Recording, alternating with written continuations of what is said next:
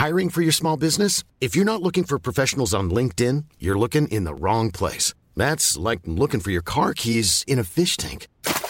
LinkedIn helps you hire professionals you can't find anywhere else, even those who aren't actively searching for a new job but might be open to the perfect role. In a given month, over 70% of LinkedIn users don't even visit other leading job sites. So start looking in the right place. With LinkedIn, you can hire professionals like a professional. Post your free job on linkedin.com slash people today.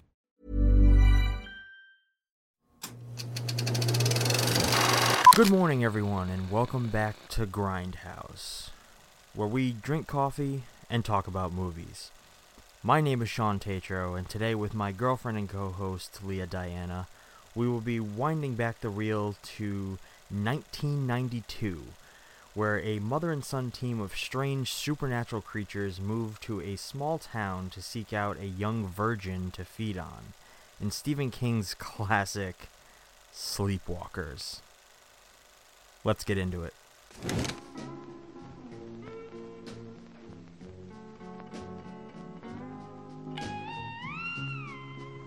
Charles Brady is new in town. You can actually talk to him? Yeah, he's nice. Real nice.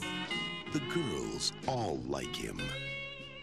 The teachers all respect him. Your teachers in Ohio must have been sorry to lose such a creative young man. The parents all trust him. He's utterly charming. But nobody really knows him. Like his mother. You cannot be in love with this girl, Charles. You don't know me, Tanya. But I want to. Behind their smile is a secret. Hi. Come in, Tanya. I have something for you. I don't know who you are, but I know you're not who you say you are. Behind the secret is a hunger. Does it have to be her? And behind it all is the imagination of Stephen King. Somebody help me, please! He killed one of my men. He was scared of a cat.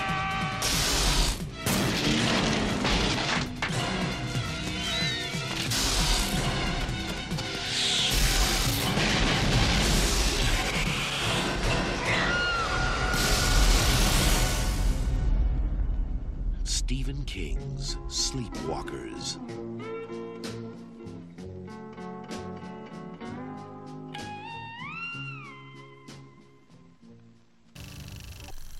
Spread the word, you dirty cocksuckers. Tell all your grave robbing friends I want them out of the city now! The nightmare of insane murder. From the depths of hell. Only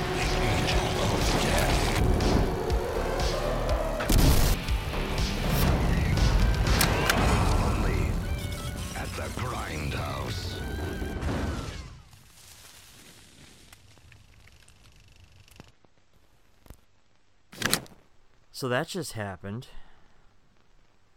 I'm not happy. I kind of expected that to be the outcome.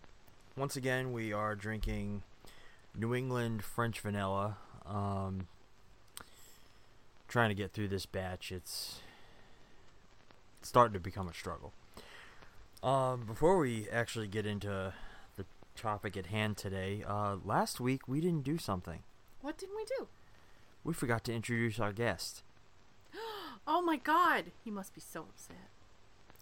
For those of you watching at home, um, this is Joe. Joe doesn't talk a lot, um, but he's here in spirit. Yep. Every fucking pun intended.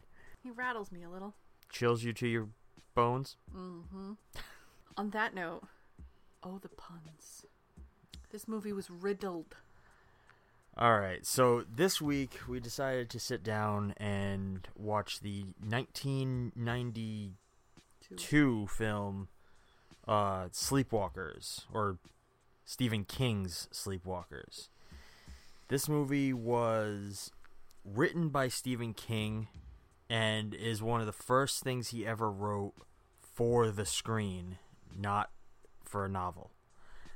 Um, it was directed by Mick Garris, who is a popular name in horror. He's done a lot of smaller horror, a little more independent horror stuff, but huge name in the industry. Um, the film stars Brian Krause. I am going to butcher these other two names. Mädchen Amick, who played Tanya, and Alice Krige, who was Mother. I have a fun fact for you. What is Mother other famous screen role words? Off the, I've seen her in a lot of things, but mm-hmm. off the top of my head, I'm I can't pinpoint. The Borg Mother from Star Trek. Fuck Nemesis, right? Yeah. Oh shit! I was right. looking like because I was like I recognize her, but I didn't recognize her with all the hair. Yep. it took me a minute. I'm like, I recognize that face. She does a lot of roles like Mm. heavy makeup and um so this movie was made for a budget of 15 million dollars and wouldn't you know it brought in a box office return of 30.5 million. How? Wait, this went to big screen? This was yeah, it had a box office release. What? This definitely this movie has a lot of elements that make it feel like a made for TV movie. It's Stephen King, i.e., made for TV. Well, to be fair, Stephen King's not always just made for TV. He has garnered a reputation over the years. It is not a good reputation, but nonetheless a reputation. Going into this movie, have you ever seen it? Okay, so I come from quite a background with this movie. I my grandmother owned this movie on VHS. Your meme or your grandmother? Meme. Meme, okay. Um, she, uh, so to add a little clarification, my my meme grandmother on my mother's side, um, she big horror fan, and she's one of the people who got me so into horror movies. Uh, growing up, she's the one who showed me Stephen King's It. She, uh, in- Meme, we're gonna have some words next time I see you. she introduced me to a lot of cla- Reanimator, like a lot of classic uh, horror films from the '80s. Um, so I watched this one pretty young. Uh, I was, I I had seen this multiple times as a little kid. How young we talking about? Very young. Like I remember this like far back. not appropriate age young? Absolutely not. What is with your family? This uh I never like at that young of an age I never understood most of the undertones that we will get into uh a little bit later on. Do you see my face? But yeah, I uh I was introduced to this particular movie at a very very young age. Um And people wonder why you're fucked up. I think I know the answer. I am perfectly fine. Liar! I actually believe I have the VHS for this one as oh well. Oh God. Well, yeah, it might be way Let in me the back double though. It might be behind the TV. We have a tiny little TV in the corner, like it's black and white, like it's this big. We're gonna have to. Uh oh, he's pulling. You actually have this fucking movie And- on. It has a horror sticker on it. Oh my God. All right. It's in like pristine It is condition. in really good condition. It's still, excuse me, the tape is the wrong way. It has all the stickers on it. It says R for restricted. How old were you? very young. I Like couldn't pinpoint. single digits? Yeah, had to be like seven at the at least. I don't know. It, it's been a Oh, the thing I was looking for is right on the front too. what thing? The uh the thing in the beginning. Oh, nice. So in the beginning of the movie, there is a little thing. It says sleep walker. Noun. Nomadic shape-shifting creatures with human and feline origins. Vulnerable to the deadly scratch of a cat, the sleepwalker feeds upon life force of virginal human females. Probably pro prob P R O B A B L E. probable source of the vampire legend. And it says Chilcoth Encyclopedia of Arcane Knowledge, first edition, 1884. So there's actual actual legend. And I noticed Stephen King does this. He pulls from like actual legend. Like Pet Sematary is an actual legend.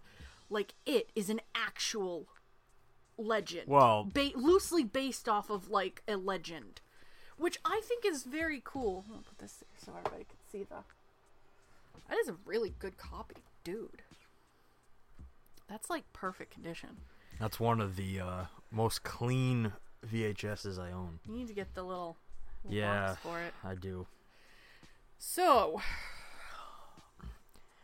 I did not have high hopes going into this movie. Well, let's kind of let's kind of break this down a little bit. So, Oh, break it down. Following that intro text, uh, we're brought into the former home of the, our two antagonists, where a fantastic cameo by Mark Hamill kind of breaks us into the the horror here.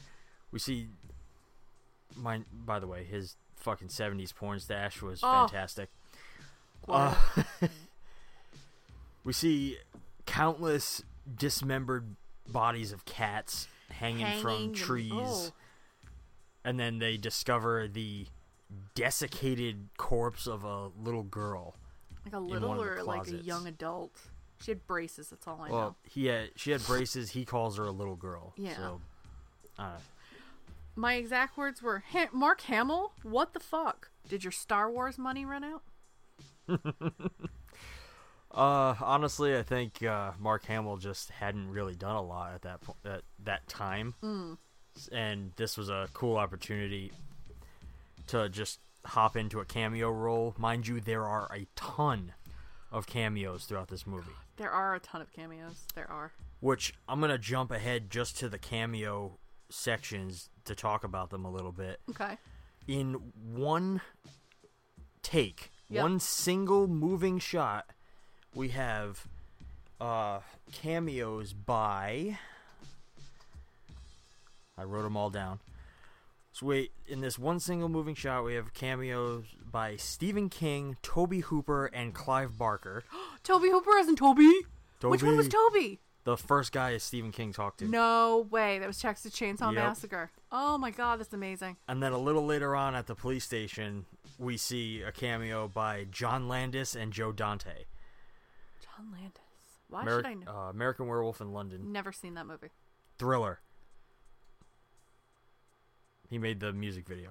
Ok- Okay, I thought you were telling me like he's a specific zombie. No, I would have no. been like, ha, I never paid attention. And Joe Dante is responsible for like a ton of other horror films. The first Howling is his.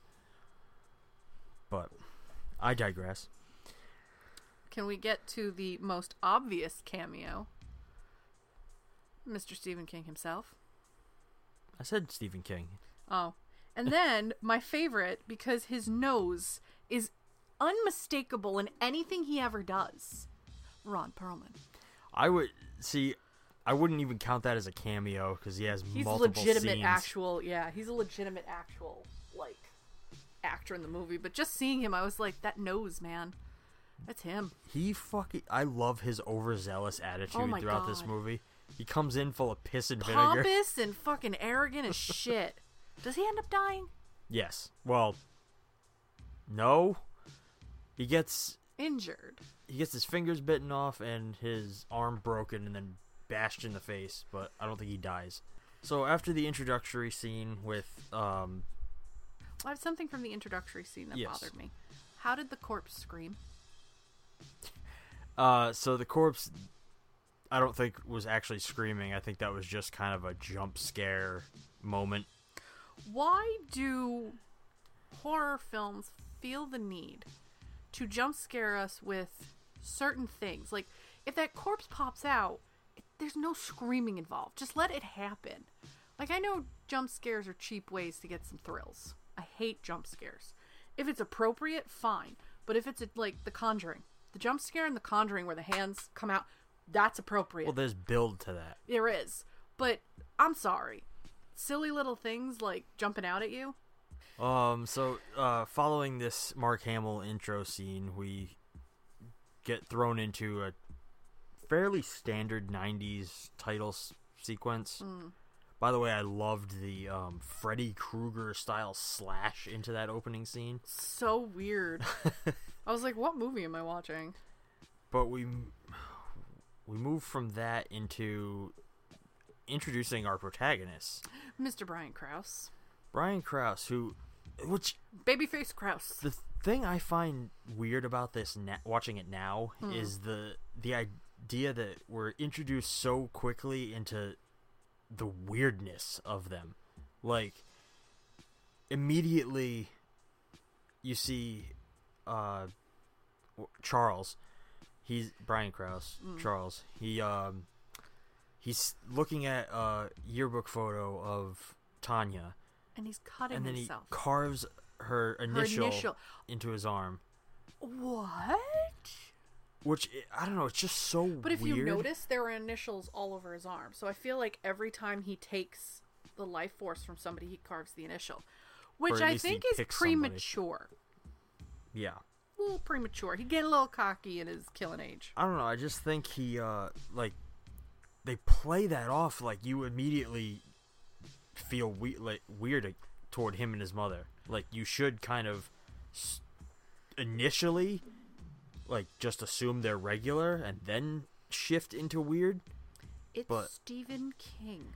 I know, but it it just felt like that's what I probably would have done. I probably would have made you like relate to them and then made the shift. I mean, I would have fought with this until the next scene. I have some big problems. Well, that's what I mean. Like, Like- in that first scene, make him uh-huh. relatable, Yes. and then go to the oh look i'm uncomfortably close dancing with my mom oh look we're making out oh look i'm taking her upstairs to fuck my mother you Yeah. watched this as a child yes, um, and I didn't grasp any of that.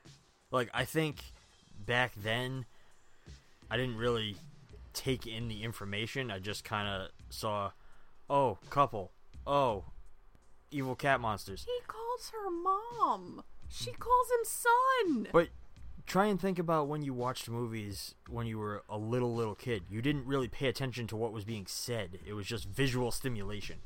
my parents and my grandparents would make me stand in the foyer while watching weird movies and not allow me to see those scenes so i knew something was up and this movie I, would be a hard no till i was at least a teenager Well, I had a very liberal family.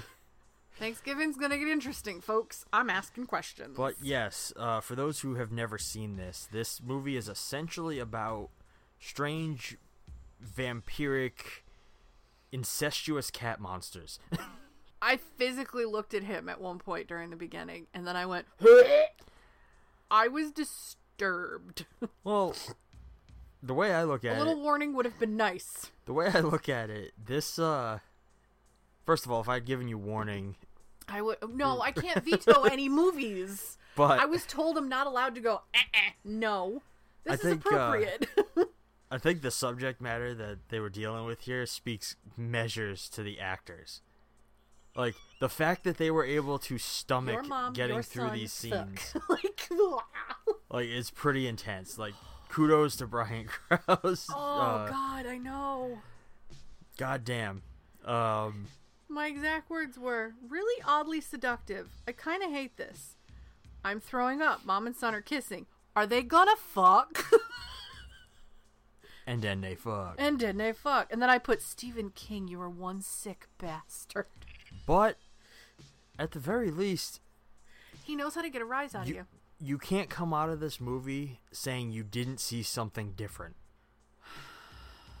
Come on. An Oedipus complex, complex is not what I wanted to see today. No, but you saw something different. It wasn't what you were expecting. It's not like honestly. Oh, I saw that. I See, so this isn't the the case that we saw. It's the it's the other one. So this is the one that I saw. That's what I saw, and it's like, oh, cute little kitties, some fire in a car. Not mommy and son are gonna fuck.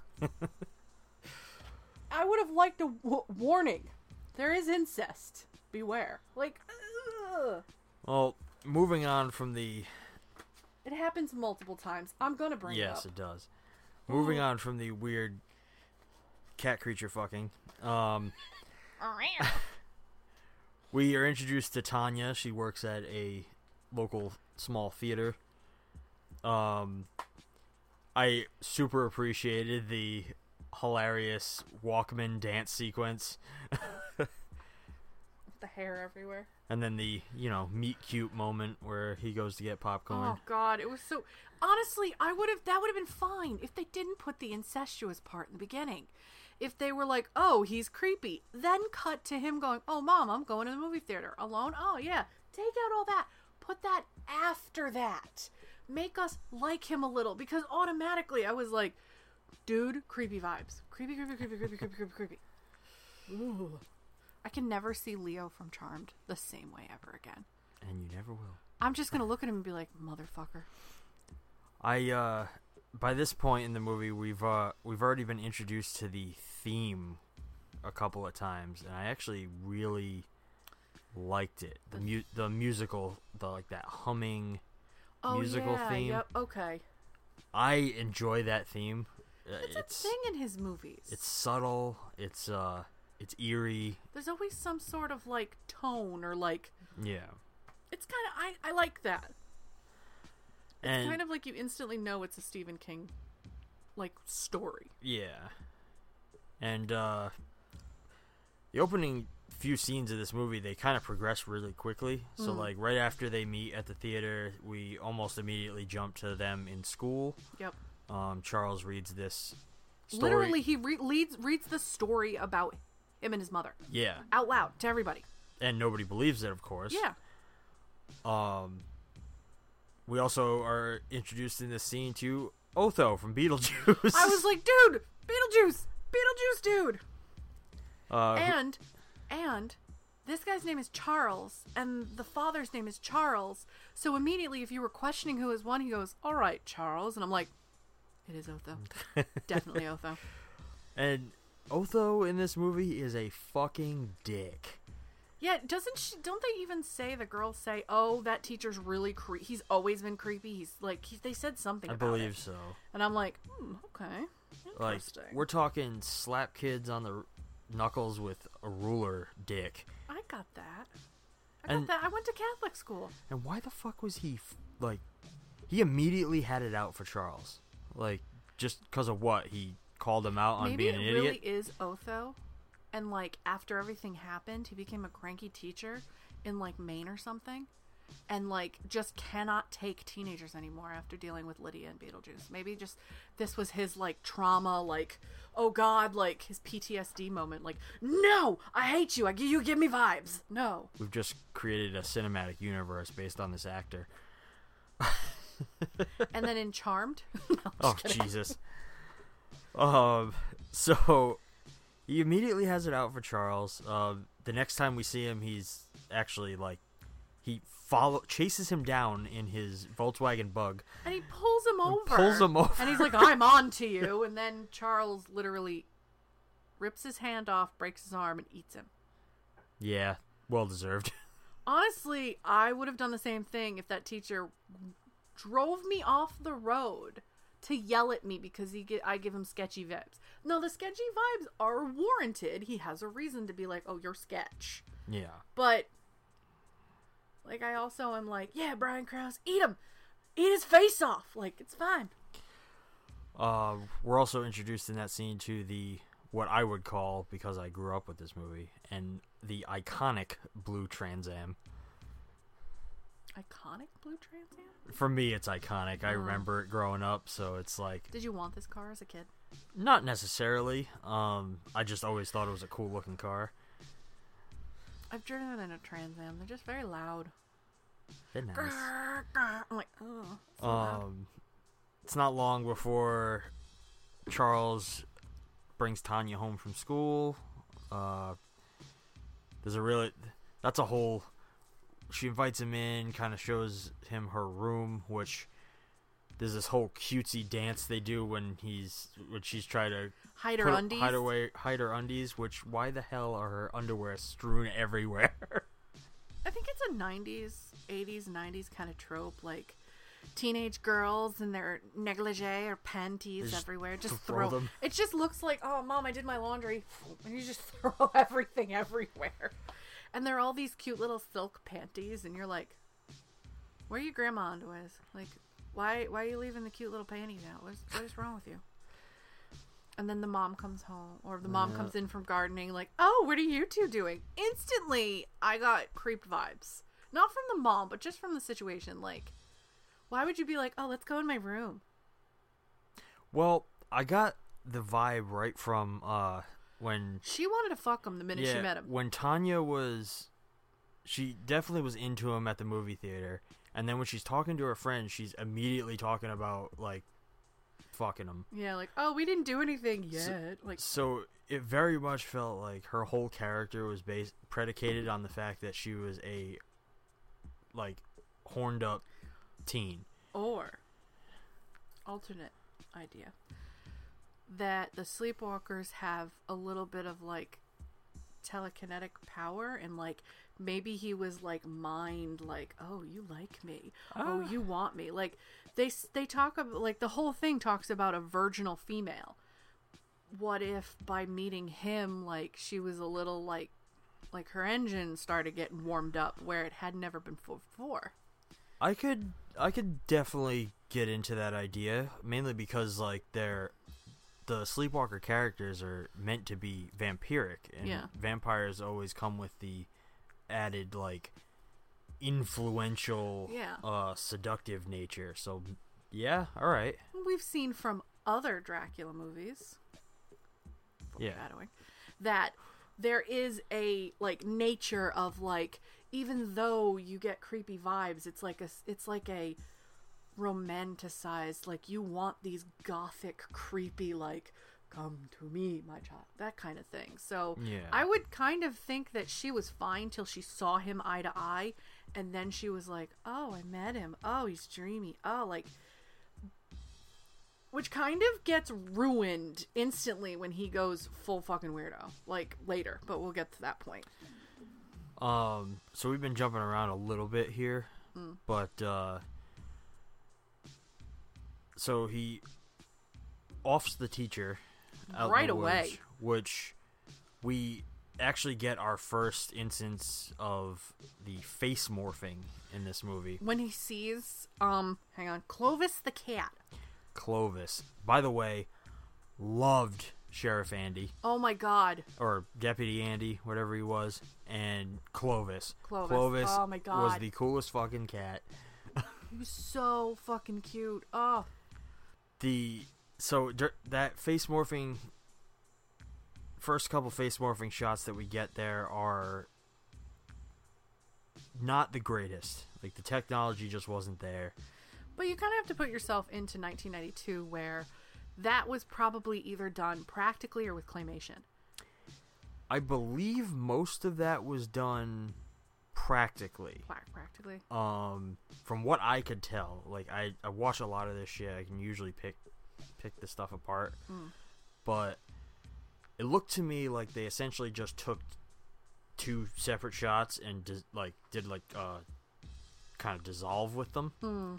um the first one when he when he face morphs in front of the teacher uh that looked like just two separate shots because he even like slightly position moves Yeah. And then in the car with Clovis, they do they go through like multiple faces. They went through four faces, I feel like. those. There was might have been a little bit of claymation in there, but like I think it was at least like him and then the uh like makeup head. The small prosthetic, and then Yeah. it was a bigger, and then it was the final form kind Right. of look. and I don't know, like I think with the the Blu-ray transfer and everything, it looks pretty good. It does look really good. I will say that. This movie was very crisp for 92. I mean, between tape and DVD, that's the beauty of watching these like with Blu-ray. The tapes are grainy. You know, it, it's a sign of the times, which I'm okay with. I love the movie grain. the Blu-ray was very crisp. Like you could tell details on their faces like perfectly. You can also tell when the prosthetics were coming off. Like you could see the prosthetics coming off of Brian Krause at one point. And that wasn't his fault.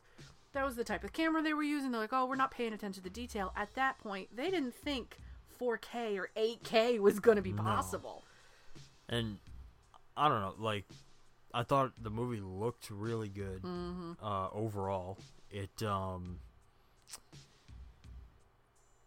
the special effects surprisingly age w- well for the time. Mm. Like most '90s things look like shit now, and like that. All things considered, looked pretty good. But you did say that this was an actual big Hollywood release. I wouldn't say big, but it had a theatrical. Yeah, it was a theatrical release. So with theatrical stuff, I feel like they at least try a little harder. Oh yeah, for sure. One thing I'd like to touch on is in the part where the, the sheriff or the police officer was playing with Clovis. He had a koosh ball.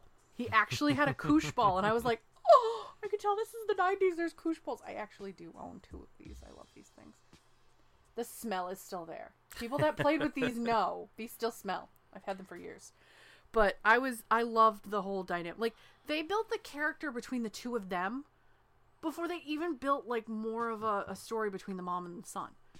Like, why are they running? What's going on? They touched on the mom can feel the other sleepwalkers, but he but Charles believes that there are no more. I love that that element is in there. Mm. Like the fact that they mention other sleepwalkers. Yeah, like they're not the only ones. There are others. so like there could have there was potential for sequels Yes. and that they just never realized. Like I think it was cool to have that element there. Or like open the world to possibility to Stephen King's universe, which how big Stephen King's universe is at this time Oh, these yeah. days. It was with the actual like the ser- there's a series Castle Rock, which is mentioned in this movie, not the series, the actual the Castle town. Rock.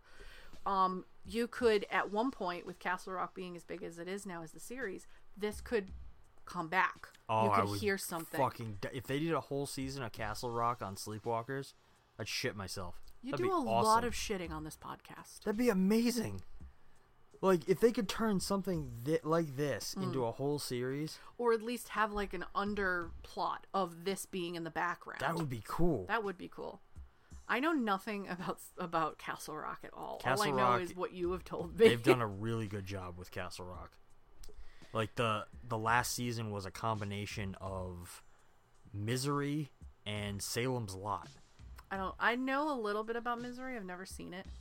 Very very good. Um, but Salem's Lot, I have no idea what Salem's Lot is. it was really cool. I know nothing. I love Stephen King. I tried to read Pet Sematary when I was a teenager, like 13, 14. Creeped me out. Had to put it down. like I couldn't get through it. Wait till we get to the movie. Uh, the original, please, because that remake. Yes, the remake blew. Oh, we didn't like it. We saw it in theaters too. Um, before we jump too far ahead, we were introduced to Tanya's parents Mhm. uh, pretty early on, and fun fact about the actors: Mhm. uh, Yeah, I recognize them. those two actors have played parents together multiple times throughout Really? their careers. Uh, in things like Ferris Bueller's Day Off, uh, this she's having a baby, um, and they apparently got married in real life. No way, really? So they are real life mom and dad. what you do as a couple, you stay as a couple. That's so nice. Uh oh, one of the pow- one of the other powers that they show. They can make themselves and things go invisible and change. So that's where I kind of get this weird telekinetic thing from. Like there could be other powers behind that. That was interesting. The invisibility thing I thought was really interesting. I, Hmm. like I don't. S- that ability has always been strange to me because they're like cat monsters. But what if you take invisibility for? Hear me out, because there's an Egyptian theme in the beginning. Mirage. They manipulate the Okay. scenes to to what you believe.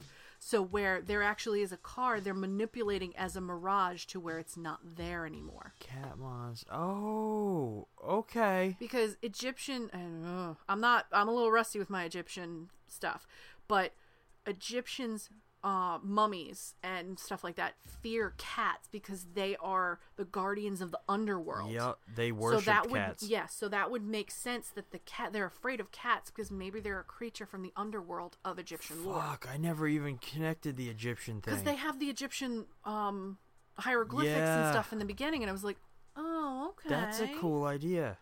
All right. So where they're manipulating it with with the sun and everything as a mirage. Yep. All right. Yeah, because they only ever do it really during daylight. No, the mom does it, but I feel like she's more ancient, so maybe she has a little like he Right. does it during the day. I feel she can do it more powerful. anytime. Yeah. Yeah.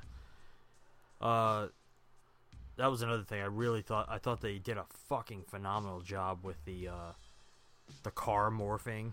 Yeah, I honestly was like, ooh, it feels like they took transfer and they just kind of like See, very carefully. But that's the thing. Like, if you look at every one of those shots where something either turns invisible, changes shape, whatever, it's very th- smooth for the time. It's very smooth. There's camera movement involved, which means they had to do.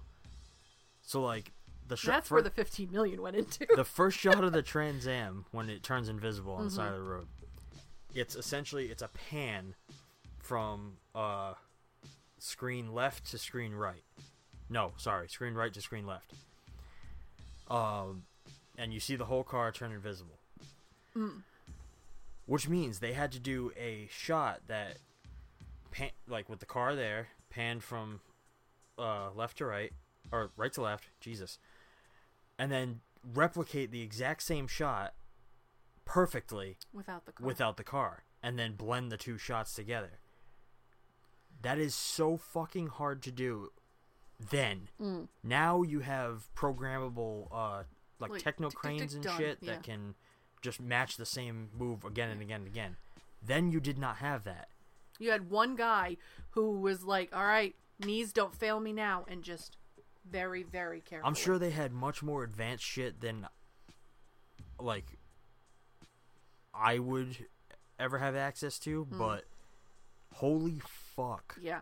That was impressive. Every single time they did it, it was clean as all hell. And the car change. Because Yeah. after the chase, he's like, oh, I need to change it. So he changes it into a red Mustang. And then when he gets too far away because he's younger, he mentally loses that ability Well, he's also to not change it. focused on it. Yeah, he's focused on trying to get Tanya at Yeah. that point.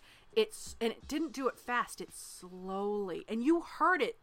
You heard the noises of the change. Pop, pop, pop, pop, pop, pop. It Which was, like- very Christine. It was like, damn, that's awesome. Ooh, It was really well done. yes, that was very well done. All right. Um, uh, needless to say, uh, Charles and Tanya go out on their date. Oh, we're missing quite a bit before that. Are we? Yeah, so after the whole school scene and he gets home, the mom start mom's like, "Did you get her?" Oh, oh no, we're going to go out tomorrow. And the mom starts beating the shit out of him like boom, boom, boom. But the minute she sees that he's injured, she's like she goes all mommy on him like oh my god what happened who hurt you what's happening and he's like oh i killed a teacher it's only a matter of time before they find it and we gotta leave again so this has happened multiple times so they're having a hard time feeding on life's forces and moving to the next places like because the sign of the time technology is getting a little better he, they're not able to hide so i'm like how old are these guys Well, that was another cool element I thought was like looking at it now. Mm. Um, you get this sense that the times are changing. It's getting harder to hide. It's uh, you if you think about the uh social the way society changed. Virgins are scarcer. yeah Because people are having sex earlier. They're fucking. Uh, there's a lot less people with virtues. So they're like, because this is what ninety two. 92. So, yeah, like it was. It was becoming more and more difficult to find their prey. Mm. Which I don't know. I thought that was really interesting. Yeah, if they're from Egyptian times, like it is easy to like steal some random virginal girl from like a poor family, nobody would think anything. They would, oh, she just meant missing. Oh, we like they didn't have the sources they have now, where you know they find that guy, they can ID him, they can ID Char uh, Charles just from like nails and hair because of the brutal way that it's gonna leave DNA and stuff. I would be pretty interested to see s- like somebody try to tackle this now, like just because of how like you'd have to figure out ways to make this work with today, and it's Yeah. it would be very hard. It would be very hard. Like something like this where they could just ID well, they could ID the car really quick, like I don't know, it'd be t- this would be tough. yeah, I think the not the lesser technology and the lesser like thinking of society definitely would hinder something like this for even now, like even maybe early 2000s. Oh, uh, let's see. Uh, then they have sex again. I'm gonna skip over that. I'm tired. All right. so, cute little Tanya is packing the lunch for the for the uh for the outing, and it's mentioned that she's a photographer. She's a photographer, so she's got a really nice camera. She's got photos all over her room that she shows him. Canon shooter. Canon shooter. I want that Canon. oh my god. I saw that. I saw that, and I'm just like, I want her camera so bad. Um, when they go out, she's taking pictures and stuff. And one of the comments after they get to, it's called Homeland Cemetery. The comment she makes is, um, oh, he says, "Mother, your mother is gonna, your mother is gonna know, want some rubbings, uh, to know that we went out here." And she goes, "Me too, Charles." I was like, "Ew." Just take your pants off and fuck them already. This is gross. Oh, while while you know, just fuck him, but be careful because mommy's juices could still be on his dick. Gross. Uh, I'm nev- Motherfucker. I'm never gonna live this one Oh down. Oh no, you're not. Oh, Um, there's definitely a huge, uh, there's a big date rape element to this scene in particular. ooh, this scene was tough. Um, where, ra- like, the violation would be like the theft of life essence Yes. rather than the theft of innocence. Like he even is like, like when when. So one of my comments I have is, "Oh, I've fallen and my vagina is available," because like they trip and fall and they Yeah. roll around, and he even start they start kissing and he pulls away and goes, "I'm sorry." He needed consent from her to s- let it happen because she goes no sorries, which means Yeah. that she is open for it. You see, like I actually Very really, vampire thing. I really, really liked that element, like the Mm. idea that he showed a lot of hesitance, He showed restraint. and it was her that urged it, Once she opened up and she urged it, he was like, "Oh, okay, I've been welcomed in." which I guarantee you probably wouldn't fly very well today. No, no, this movie would not. But nope. I thought that was interesting because normally you see like The, wo- girls would be pushing like the no, woman's no, defensive and the guy is forceful. He No, wasn't. He wasn't. He, He was, wasn't until was she gave consent. Very, very. Hiring for your small business? If you're not looking for professionals on LinkedIn, you're looking in the wrong place. That's like looking for your car keys in a fish tank. LinkedIn helps you hire professionals you can't find anywhere else, even those who aren't actively searching for a new job but might be open to the perfect role. In a given month, over 70% of LinkedIn users don't even visit other leading job sites. So start looking in the right place. With LinkedIn, you can hire professionals like a professional. Post your free job on linkedin.com/people slash people today. Nice. Yeah. What you're hearing are the sounds of people everywhere putting on Bombas socks, underwear, and t-shirts made from absurdly soft materials that feel like plush clouds. Yeah, that plush. And the best part? For every item you purchase, Bombas donates another to someone facing homelessness. Bombas. Big comfort for everyone. Go to bombas.com slash ACAST and use code ACAST for 20% off your first purchase. That's bombas.com slash ACAST. Code ACAST. Very chivalrous until the moment she let him in. Now, I'm not condoning any of this. No, absolutely But I think not. it's a very vampiric kind of tale. Yeah. You cannot let vampires cannot come in unless you invite them. she said no sorries and she opened up so the vampire in him was like oh okay game th- game on here we go Yeah, it was it was, was like, very oh. interesting. "Oh." He even showed hesitance when he was talking to his mother, saying like, "Does it have to be her?" yes Like he didn't really want to take her, but but as i guess the has to feed his mother has to feed her soul so you know there's also a really strange comical nature to this attack sequence where he's like making jokes the whole time. he get he goes from nice guy brian to creepy guy charles so quickly So like fast. where are you going tanya like what happened like the minute he's like oh nope she's a slut here we go like whoa Yeah. pump the brakes it, dude It was pretty ridiculous. Like like at one point she starts attacking him with stuff and one of the things she attacks him with a corkscrew right in his eyeball takes his eyeball and he doesn't stop uh side note, the practical effects throughout this holy shit are great. they are great They hold up very well today. And i think whoever did the prosthetics did a great job. They held together even through that fight sequence because Yeah. she's beating him up. They're on the ground and shit.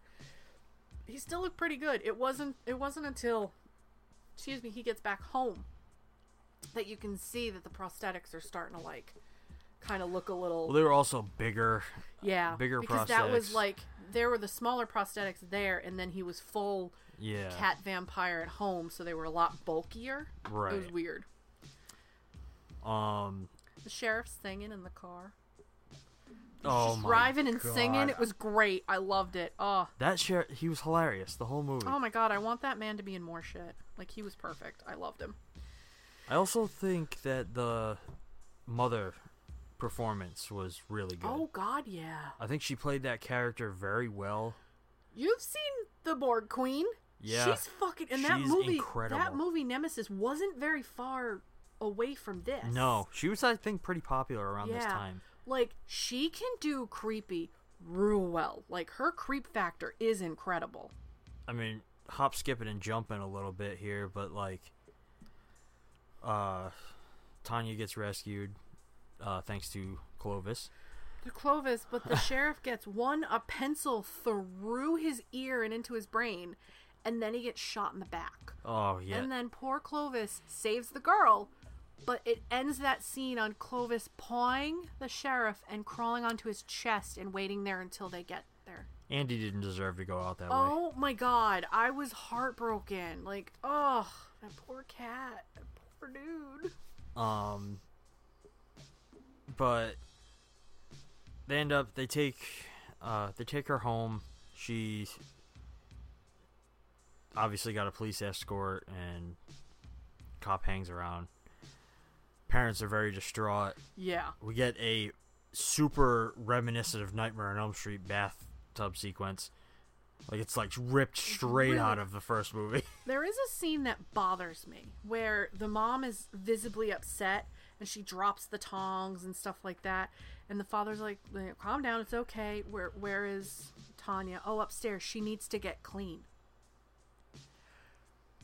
because so even though she wasn't technically raped, she was violated. Yes. In an and could have been raped. But I got sketchy weirdo vibes from her mom like she is unclean. Like, oh, she is unclean. See, that's not how I took that. No, you took it more as like, oh, my baby's unclean. Like, No, oh my well, god. I think I took that as my baby just went through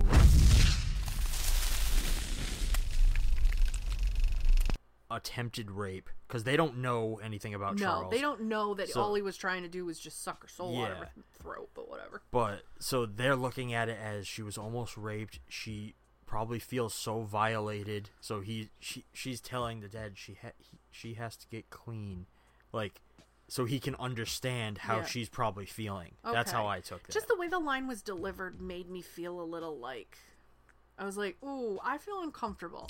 I wish he would have delivered a little more with heart. well, I think either way you're supposed to feel yeah, uncomfortable. this whole movie made me feel uncomfortable.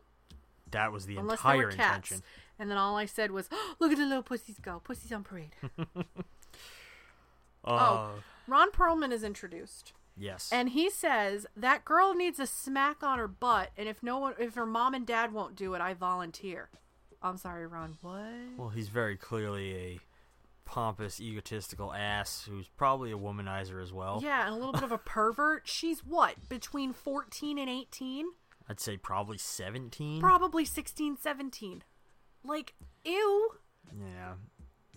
Um, I love how the cats throughout this film they're always shown like closing in like an angry mob on the monsters. It's amazing. um so then as she's getting ready to get out of the bath, um there's a ding dong at the door. And it's Mrs. Cat Lady. Mommy dearest. And she fucks up the dad, fucks up the mom, throws her out a window. I don't the mom's not dead. No, she didn't die. The the dad though, I don't know because all she did was break the vase and I he's think just he bloody. was just unconscious. Yeah. But they never show him again, No. so I have no idea. But she yeeted that mom through the fucking front window like nobody's business. Oh, yeah. Holy shit. Um, and then the other deputy gets killed by an ear of corn in the back. Stabbed, Stabbed with a with fucking of corn cob. and he's dead. But like it went through like this part of the back, and I'm like, I feel that would do a lot of damage, but wouldn't kill you. It's a fucking 90s movie. Uh, the practical effect for the corn in the back though didn't hold up. No. that did not hold up. No. That corn looked sketch. Um, mom drags Tanya out of the house. Um, meets up with Ron Perlman. Fucks Ron Perlman up, Fucks Ron Perlman up. and then shoots two cop cars, and they magically explode. either, sh- all right, by movie logic, either she's a fucking deadeye and hit the gas tanks perfectly, or those are just some fucking explosive goddamn cop cars. And they're nothing but corn. They're they're they're um uh Victoria Crown Royal. I don't know, whatever the fuck they are. Crown Crown Vics. Crown Vics. they're regular Crown Vics. Yes. Like what? Uh, it made no fucking sense. I sense. saw that scene and I went, mm, this was a choice. But it's a 90s movie. They blew shit up for no fucking reason. Ah, Michael Bay was available for this film. Uh, let's see. She was just snapping fucking cats left and right, like. I'm like, oh god, oh god. Yeah. Must have a field day with this movie. Just snapping cats She uh drag basically drags Tanya back to their house by her hair. by her hair. Oh. Um, brings her to see Charles. Brian Krause was totally breathing. He's supposed to be dead. I know he's supposed to be dead. I don't think he was supposed to be dead. Really? No, because like he uh then like wakes up, like opens his eyes and then starts to try and take her soul again. So I don't think he was supposed to be Oh. dead. He was just like near death. Excuse me. So probably like shallow breathing, like Mm. very shallow breathing, stuff like that. So they're doing this whole fight thing, and then the uh, the actual like big sheriff shows up and finds Clovis, and Clovis, le- Clovis leads him into the house, climbs a tree, breaks a window. Yep, Clovis literally Clo- just Clovis just goes paws boom, through a paws window. Through a window. With the magic of Blu-ray, you can see where the sugar glass was on that. And I- Oh. that was hilarious. It was great. But I'm like, is Clovis magical? Was Clovis supposed to come back in some sort of way? Clovis has just seen some shit. But, but He's a grizzled cat. I'm sorry, Clovis seems like excuse me. Clovis seems like he should be like some sort of magic. Like, oh, Clovis has been around for years, and he's the protector, and he's been following. What is he, these guys Zachary for years. Binks? I don't look. It's Thackery, not Zachary. Ugh. Thackery Binks. Where have thou been? We, we, can we, Uh, cover that movie? we get, we get a weird scene where mommy makes Tanya dance with the almost dead Charles. Oh my god! And he's like, "Arr." And he's He's like, Frankenstein. he's shambling like a like, Like a, a corpse. corpse. the whole time. and she's just screaming. Just yeah, she's just screaming her ass off. Oh my god. And I want to yell at Tanya, stop with the eyes. I could not take her just like thumbing his eyeballs. I was like, ah, ah, ah. I was freaking out. I thought a that little. was I a like, good not effect, the though. Um, and then the fucking trap. They had traps all over the house to stop the cats, because the cats are poisonous to these sleepwalkers. Like the minute like they you get scratched, like there's real theory that there's something called cat scratch fever, which you can get real bad infection with cat scratches. Yeah. So it makes kind of sense. But there are traps all over the place, and one of the police officers just steps in a fucking trap. And I was like, "Oh, stop with the traps!" Like you hear, I'm like, "Oh God, stop it! Stop with the traps!" This movie was like making my skin crawl with just how much like weird stuff. Um, oh, when the sheriff uh dies, I wrote, "Oh, the sheriff was on the fence about this situation," because she just picks him up and right on the fence. Also, ending sequence. She she magics herself out of the house. She goes after Tanya. Well, everybody's dead. All the catches magically scratch her on fire. So I think that was supposed to like go in with that cats are deadly to them. But it was thing. almost like the cat scratch was like the sunlight for vampires. Yeah, it was. I was like, I mm. mean, you have to take everything with a kind of a grain of salt because Stephen King basically made all of this up. So Stephen King, if you're there, I would like to know what drugs you did from the 70s to the 90s because I would like some. so much cocaine. Oh my god. if this is what cocaine fuel is, damn. My stories would be so much better with a little bit of coke fuel. Uh, So she's magically da, da, da, da, she- on fire. Lights on fire. Tanya's hugging Clovis. And movie over. Scene. What? Uh, it's a very, it's a very strange ride. This movie. Uh, you know the girl who plays Tanya. I've seen her in a few things. I get a very um, like Nancy Thompson vibe. I honestly thought that was her. her. It's not. Uh, she looks a lot like her. Like they're very, they have a very similar look to them. Oh wow. There's a picture of her now and she is gorgeous. Really? She is known for starring role of Shelley Johnson in the cult television series Twin Peaks. She reprised her um she Oh, is in the prequel that's Fire right. Walk with Me and the revival television series The Return. I forgot she was in that. Yep. So that's probably where a lot of people um she was also in The Witches of N East End, Dream Lover. She's on River Riverdale. Wow. Yeah, that's pretty much it. What other films have she done? Sleepwalkers was like her fourth film. Know, she she's been in quite a bit. Anything we would know. No, it looks like she stopped acting in films in 2017. And the most recent thing she did was um Twin Peaks. And it looks like she stopped. Oh no, she's in Riverdale. Duh, I just said that. She's in American Horror Story Hotel.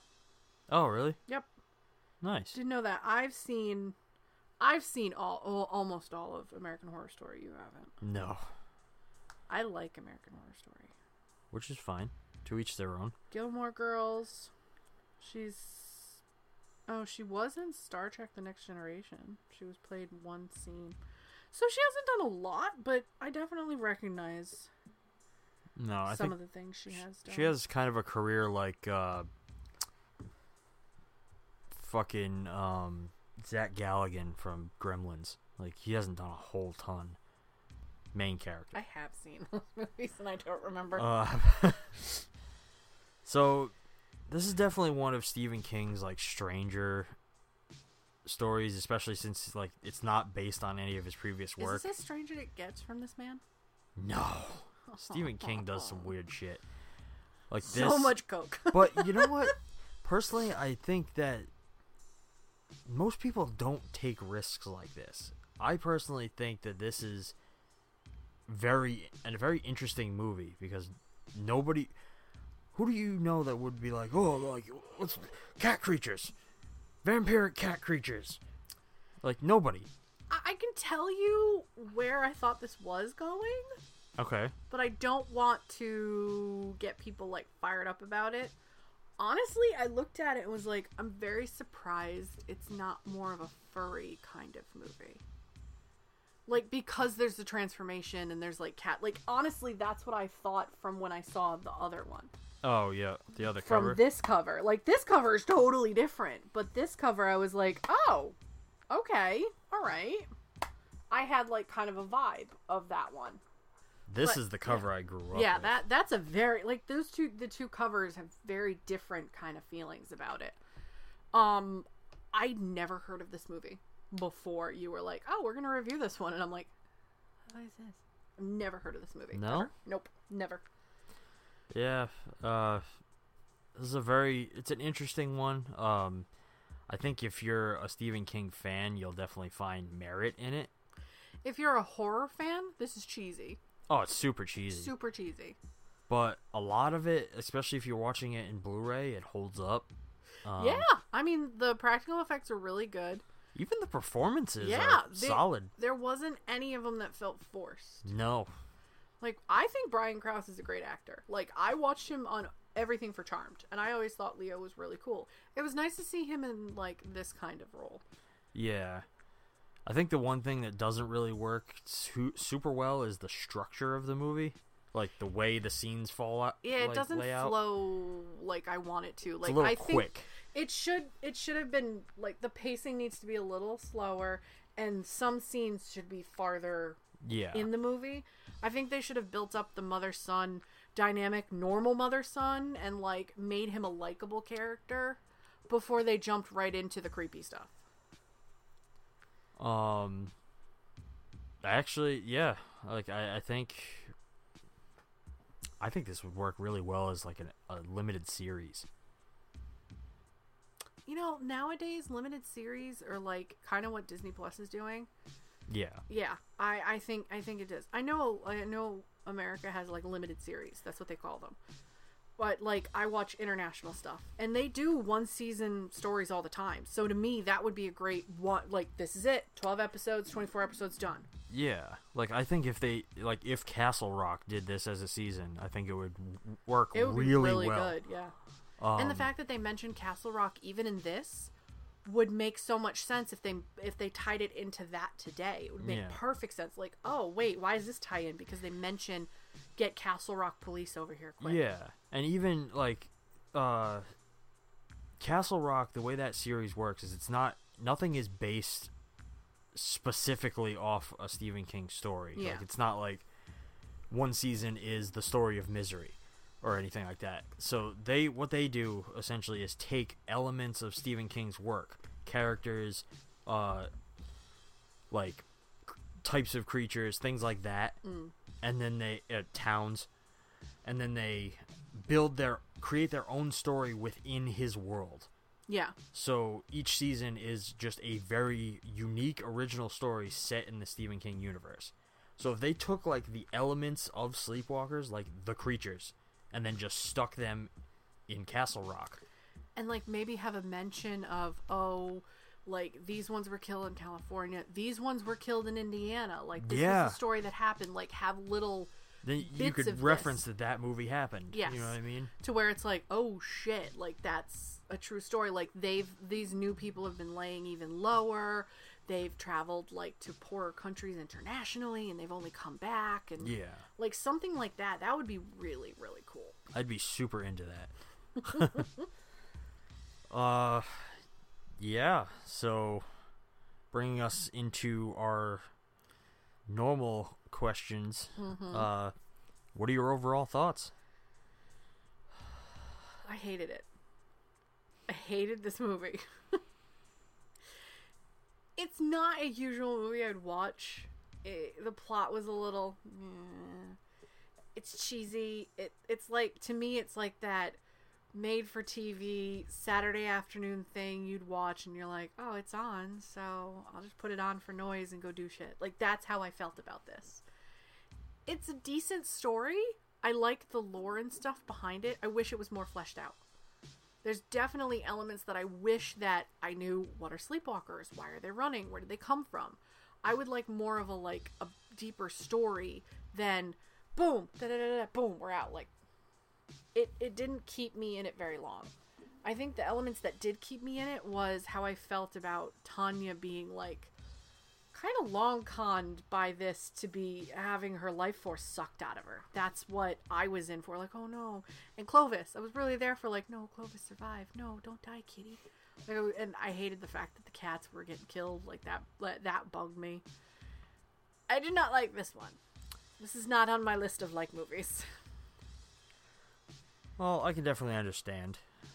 Um, that like I said, I grew up with this movie, um, so I've seen it many, many times. Mm. Um, taking into account that this is Stephen King's first, like, real written for the screen work, um, I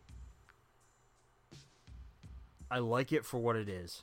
I always have liked it for what it is. Mm. I don't. I definitely know that it's a super cheesy, like, creature feature Mhm. type of movie. It's nothing special.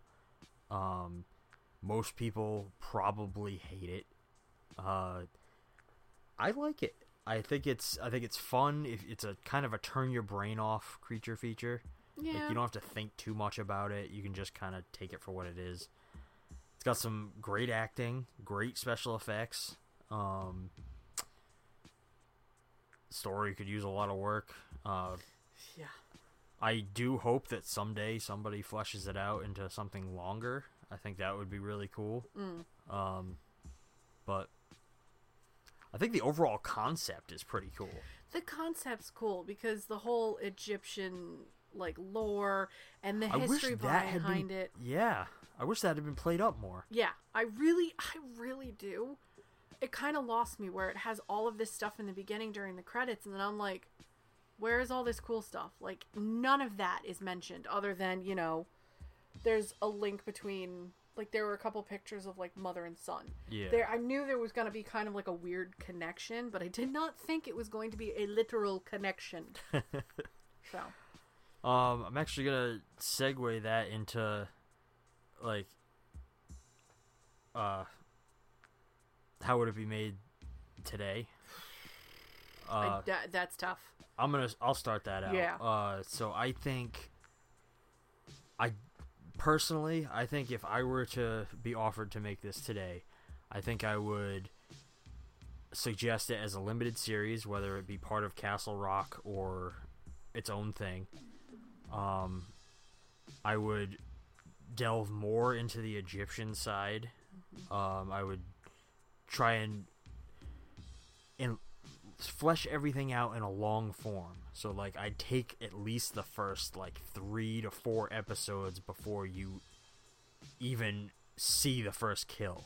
Yeah. Like I would probably try and make you start to feel connected to the mother and son and then start to introduce the creepiness. I would introduce Tanya earlier on, have them be friends first, and then maybe it starts to shift into romance. Uh, I definitely do more with all of the characters, even the cops. I would Yeah. flesh them out more. I probably wouldn't kill off Andy.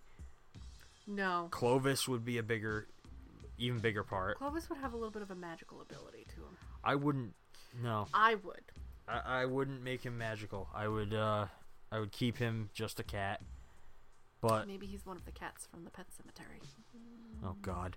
Yeah, see? But yeah, I. uh That's that's what I would do with it. I'd want to see this in book form.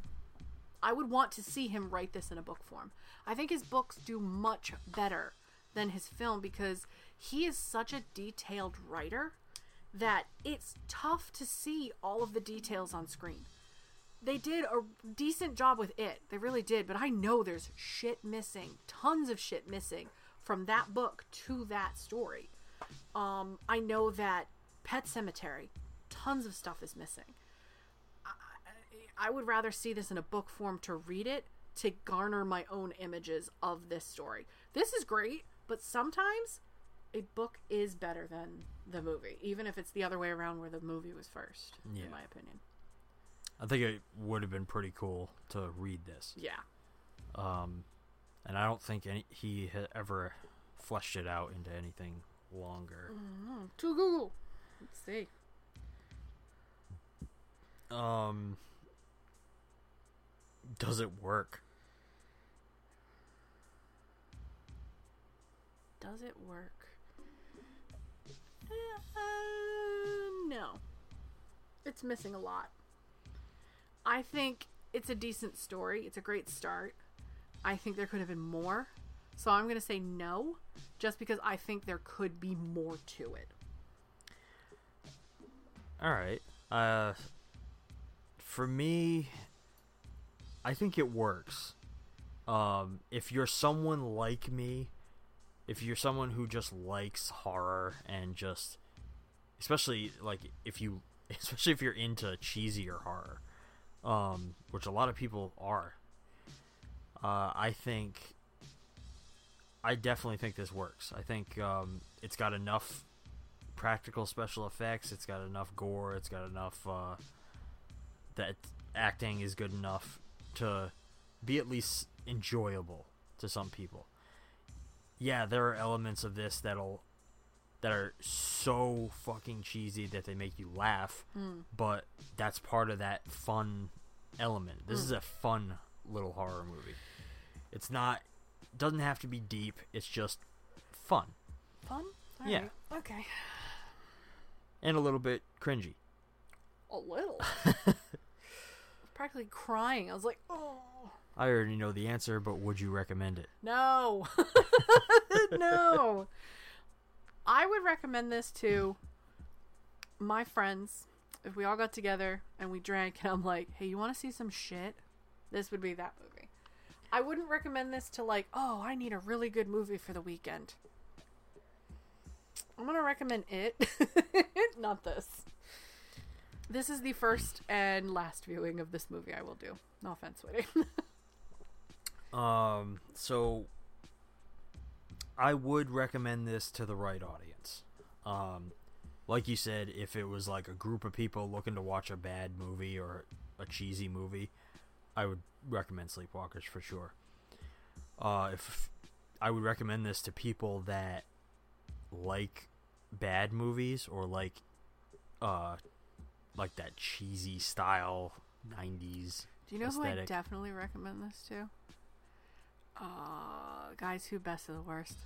Oh God, Red Letter Media. See, I wouldn't. I don't think this is bad enough for them. Uh, they would they would rip this apart. I think maybe they. I'd recommend this to them for a review.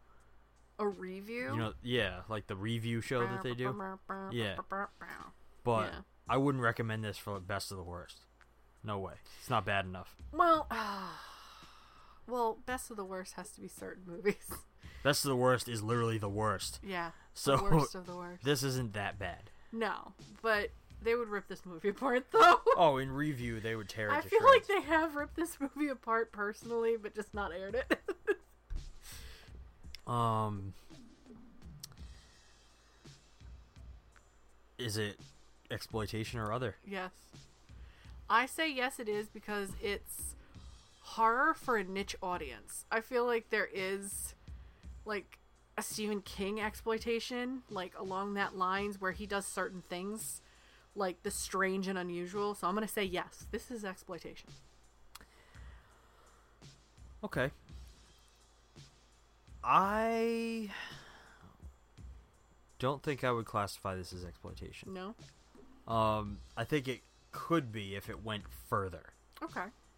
Yes, it, it takes some some liberties. Um, it goes some distances, but it's not so far as to be exploitive of any one subject.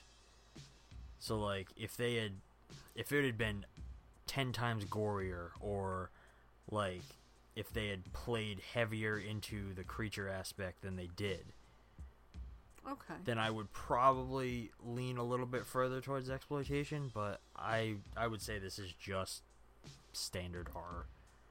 Standard horror, yes. The reason why I say it's exploitation is because Stephen King has a certain storytelling, and this is Stephen King written all over it. Anything that is Stephen King's.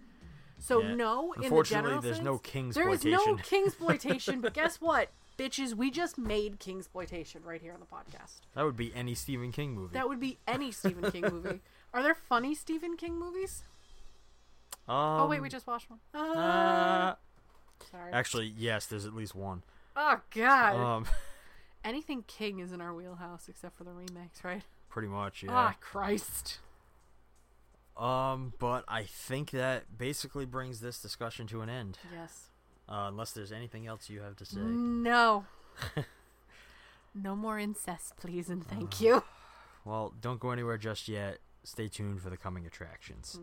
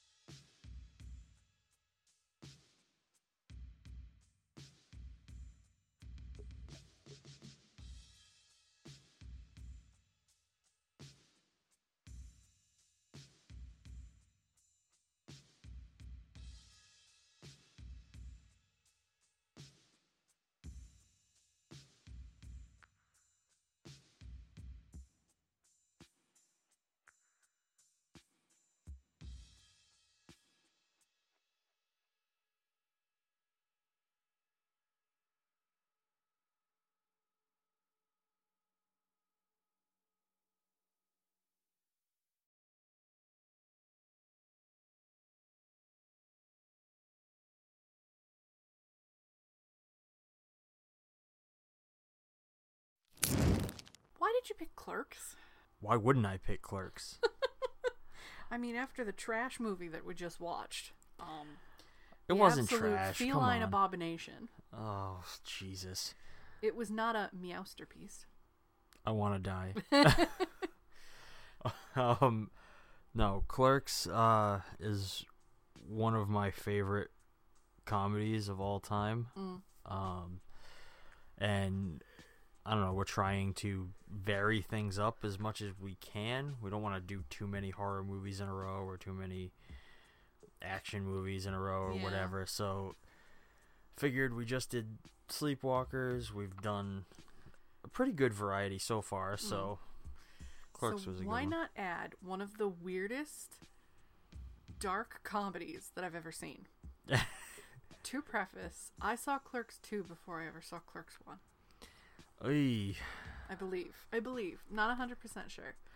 Um, but yeah, these movies are I don't know. I remember it being a certain way, so maybe I'll be surprised that it's different now that I'm older cuz it was in my like early 20s that I saw that, so Yeah, Clerks. I don't know. I feel it's to me, it's one of the most relatable comedies that anybody has ever made. And painfully relatable. Yeah, I mean, almost everyone everywhere has worked a shitty retail oh, job Oh, at some yeah. point or fast food. or fast food, and you just the the types of people you encounter and. I don't know. I feel like this movie is kind of like the dream of all of those people to be able to just say what you want to the Do what customers. you want, and- say what you want, fuck everybody else. Yeah, I I can see it. Plus, it's the debut film of Kevin Smith, and Yes. I highly respect that man. you do. you try to look like him. Ah, I don't know if I try to look like him. I don't go around wearing giant fucking jerseys and No, but let's talk about the backwards hat you wear all the time. listen, listen. All right, It's a good style, actually. It looks good on him. If he's not wearing it, I'm like, where's the hat? um, yeah, I, I don't know. I'm pretty excited to talk about it. I'm excited to see this one again because, uh, like I said, I remember it being a certain way and being like, oh, this is stupid. I'm a lot older now, and I've been through their shit, so maybe it might be better. Mm. Who knows? I mean, I don't think anybody can watch this one today and not get something out of it. Yeah. It's Especially the way the world has been the last couple of years. Yeah, for sure. And like the way people are like kind of waking up to the day to day bullshit. Yeah. It, it's kind of. This one's very topical. I'm surprised that it hasn't become far more like renowned now than. Give it some time. We did just go through the great resignation. Yeah. And I'm hearing rumors on the wind that there is another one coming. Oh boy. Oh boy. Yeah. the wind being the internet. uh, God. All right. Clerks. Y'all ready for next week?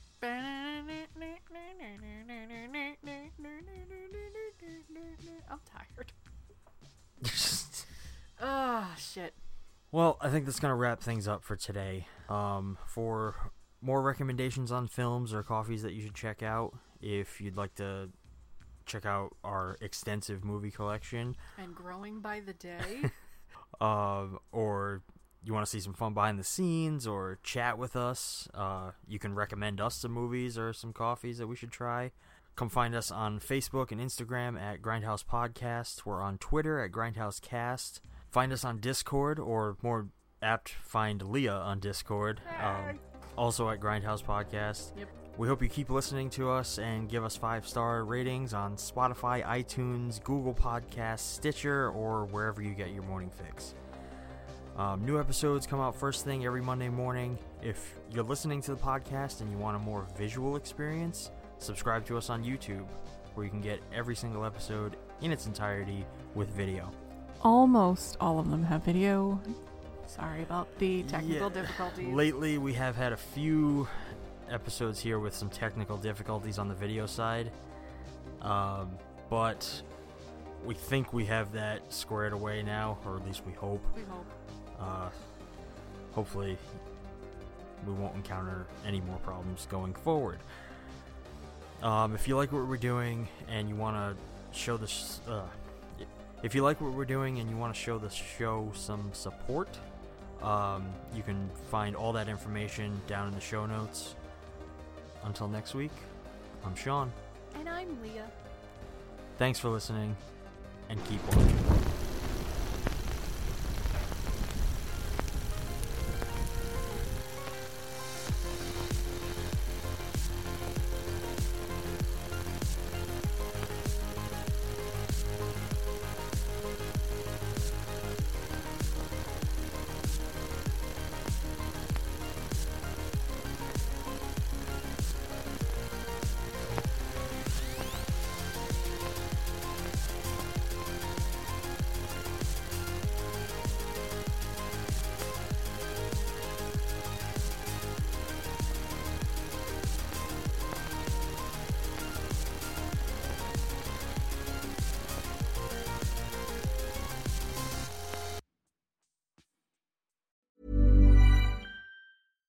Even when we're on a budget, we still deserve nice things.